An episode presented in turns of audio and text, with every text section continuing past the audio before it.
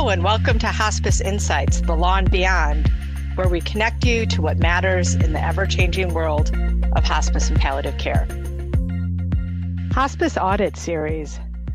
I understood there would be no math, audits, extrapolations, and a new set of rules. Bryan, my favorite topic, extrapolation. I know you're a statistics buff, as are probably a lot of our listeners out there. Just can't get enough of statistics. Definitely, definitely love math. It is my strong suit. But this is really important what we're going to talk about because harkening back to what I think was one of our first podcast episodes, it's got to be close to five years ago now or six, who knows. What we did our first podcast was on was a new uh, change to the Medicare Program Integrity Manual that said define what a high uh, payment error rate was, which is one of the reasons why you can extrapolate. And this MPIM was released, and they essentially said 50% was going to be considered high because prior in our extrapolations, there was like you couldn't challenge what a high error rate was. And so, you know, if you had any error rate at all, could that then be extrapolated? And harkening back to that time too, there was up to the buildup of the new MPIM extrapolations had gone down. I mean, we had won a bunch of extrapolations, and then this MPIM came out, and then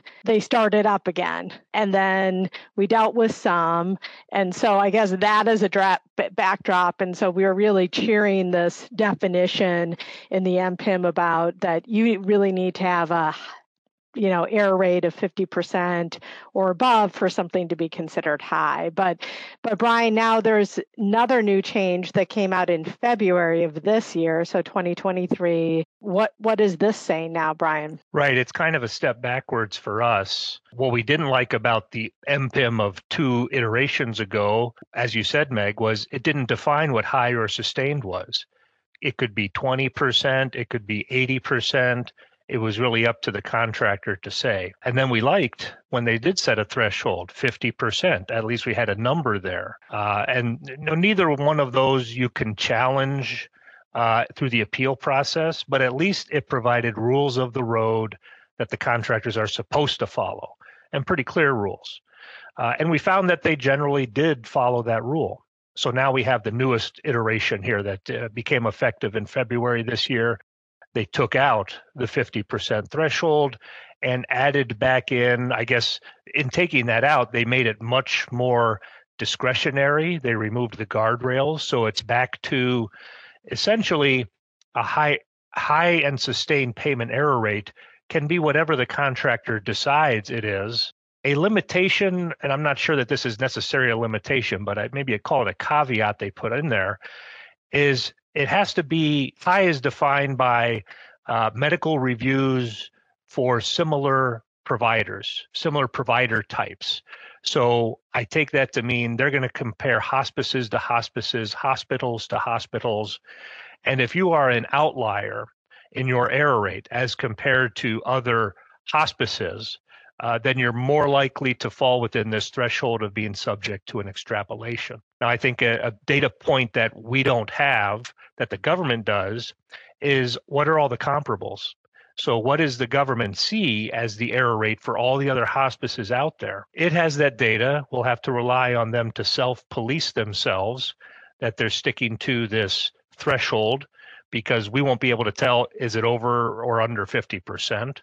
Uh, we don't know what all the comparables are. So we're kind of back to where we were a couple iterations ago when extrapolations were uh, more, much more frequent than they have been over the past five years.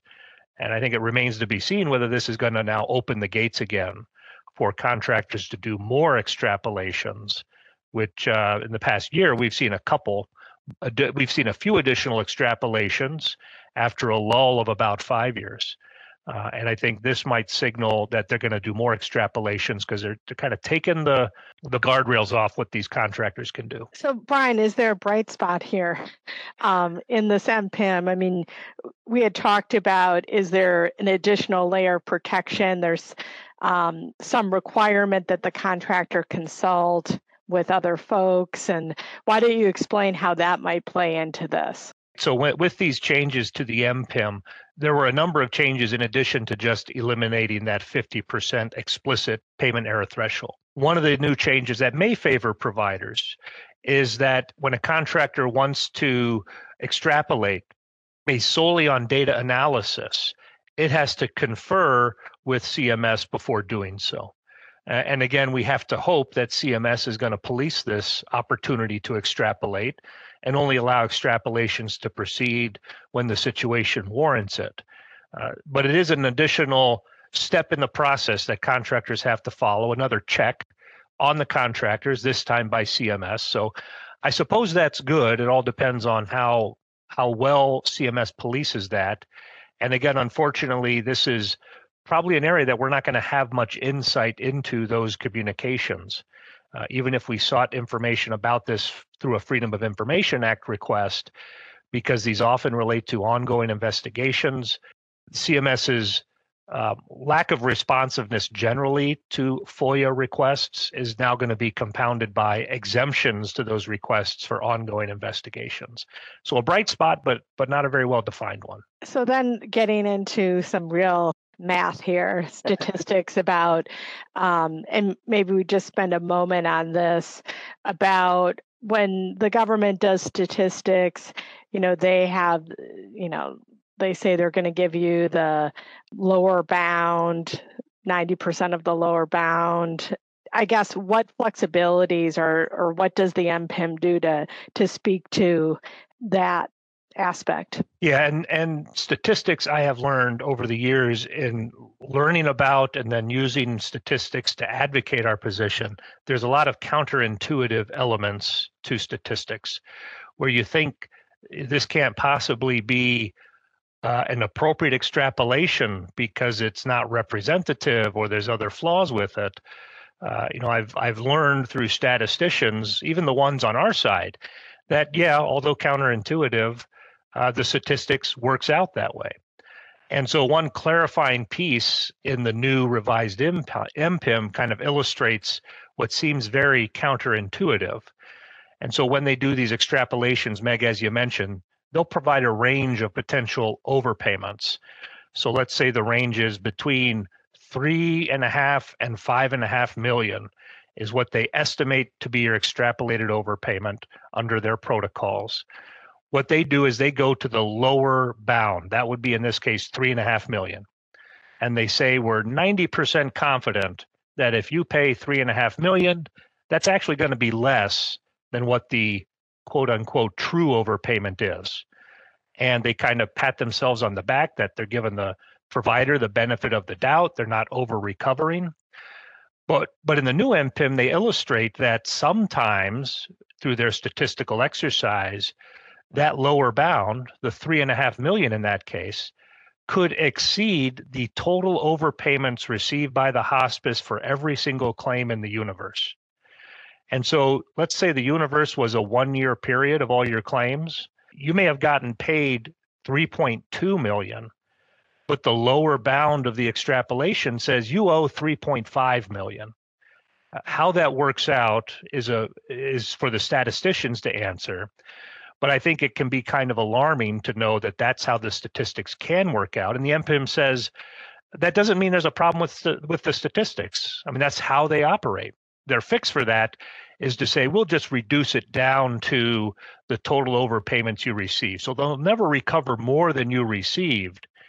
But the path they use to get to that point uh, is counterintuitive. It's a bit alarming. But in the MPIM, they're expressly saying this is how statistics work and it might turn out exactly this way. So a bit disheartening, but um, it, it's backed up by the MPIM. That's not to say that we wouldn't challenge those kinds of results. We work with statisticians and develop some pretty good arguments to challenge these that's not going to change based upon the new MPIM. This still allows us to make some of the most significant arguments that we typically make in these things. Well, hopefully everyone's still listening after this riveting uh, discussion of statistics. But I, I think we wanted to to share this information on the podcast because I think you know, hospice is one of the most highly audited uh, provider sectors, and as a result of that, is oftentimes subject to extrapolation as part of UPIC audits, most likely. And um, so, this change is important. I guess it's sort of uh, coin toss is is this going to be good or bad? I mean, I was really disappointed to see that they eliminated that certainty around the 50% threshold because since you can't challenge what is high, at least it gave us some general agreement. Um, and so I, I, was very disappointed about that. But as you say, they do. Now, my guess is did they always have to talk to CMS about if they're going to extrapolate? I mean, and now they're just putting it in writing who knows? Um, i know that that we have been involved in cases where contractors have asked for certain remedies whether it be payment suspension or other things and cms has said no. So as you say who who knows if that's going to play in our favor or not but i guess mixed news but um, I, I, guess if we if you were going to bet, Bryan, do you think we're going to see a rise in extrapolations as a result of this? Well, I, I think this uh, takes the gloves off a bit for contractors who are inclined to extrapolate. And, so, since, since they see fewer limits on their ability to do so, do so primarily this 50% threshold, uh, why not go after it? So I would expect that this, if if there's any incentive in this, it's to do more extrapolation. Uh, and we will see, you know, time will tell if that ends up being true in the long run. Yeah. Well, Meg, I, Meg, I was uh, considering doing a series of five-hour podcasts about statistics. I didn't yes. get a good reaction from uh, from the sample I, I posed that to. So we'll just keep with these hospice podcasts. I'm not going to branch out into a statistics one yet. Yeah, you might have two listeners for for that.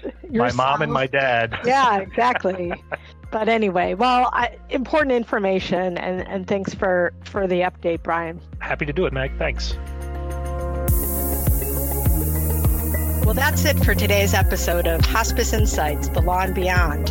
Thank you for joining the conversation. To subscribe to our podcast, visit our website at huschblackwell.com or sign up wherever you get your podcasts. Until next time, may the wind be at your back.